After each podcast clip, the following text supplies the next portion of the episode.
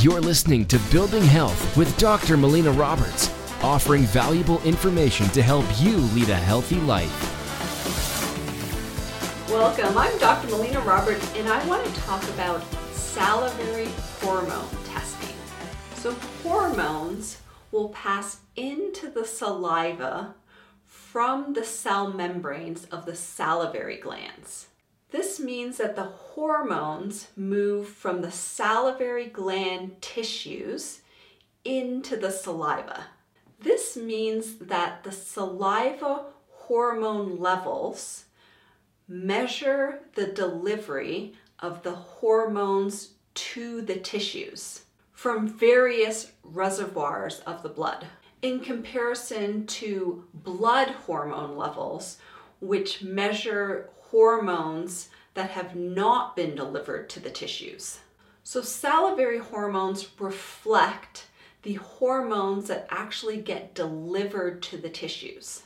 So, salivary hormones are a reflection of bioavailable tissue hormone levels.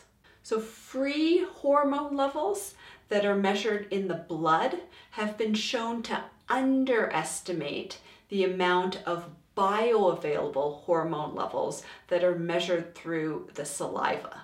So, free hormone levels that are measured in the blood may not accurately indicate the amount of hormones that are being delivered to the tissues.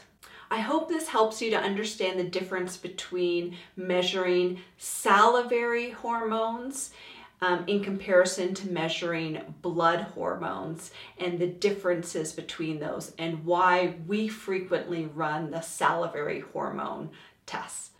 Thank you so much for listening.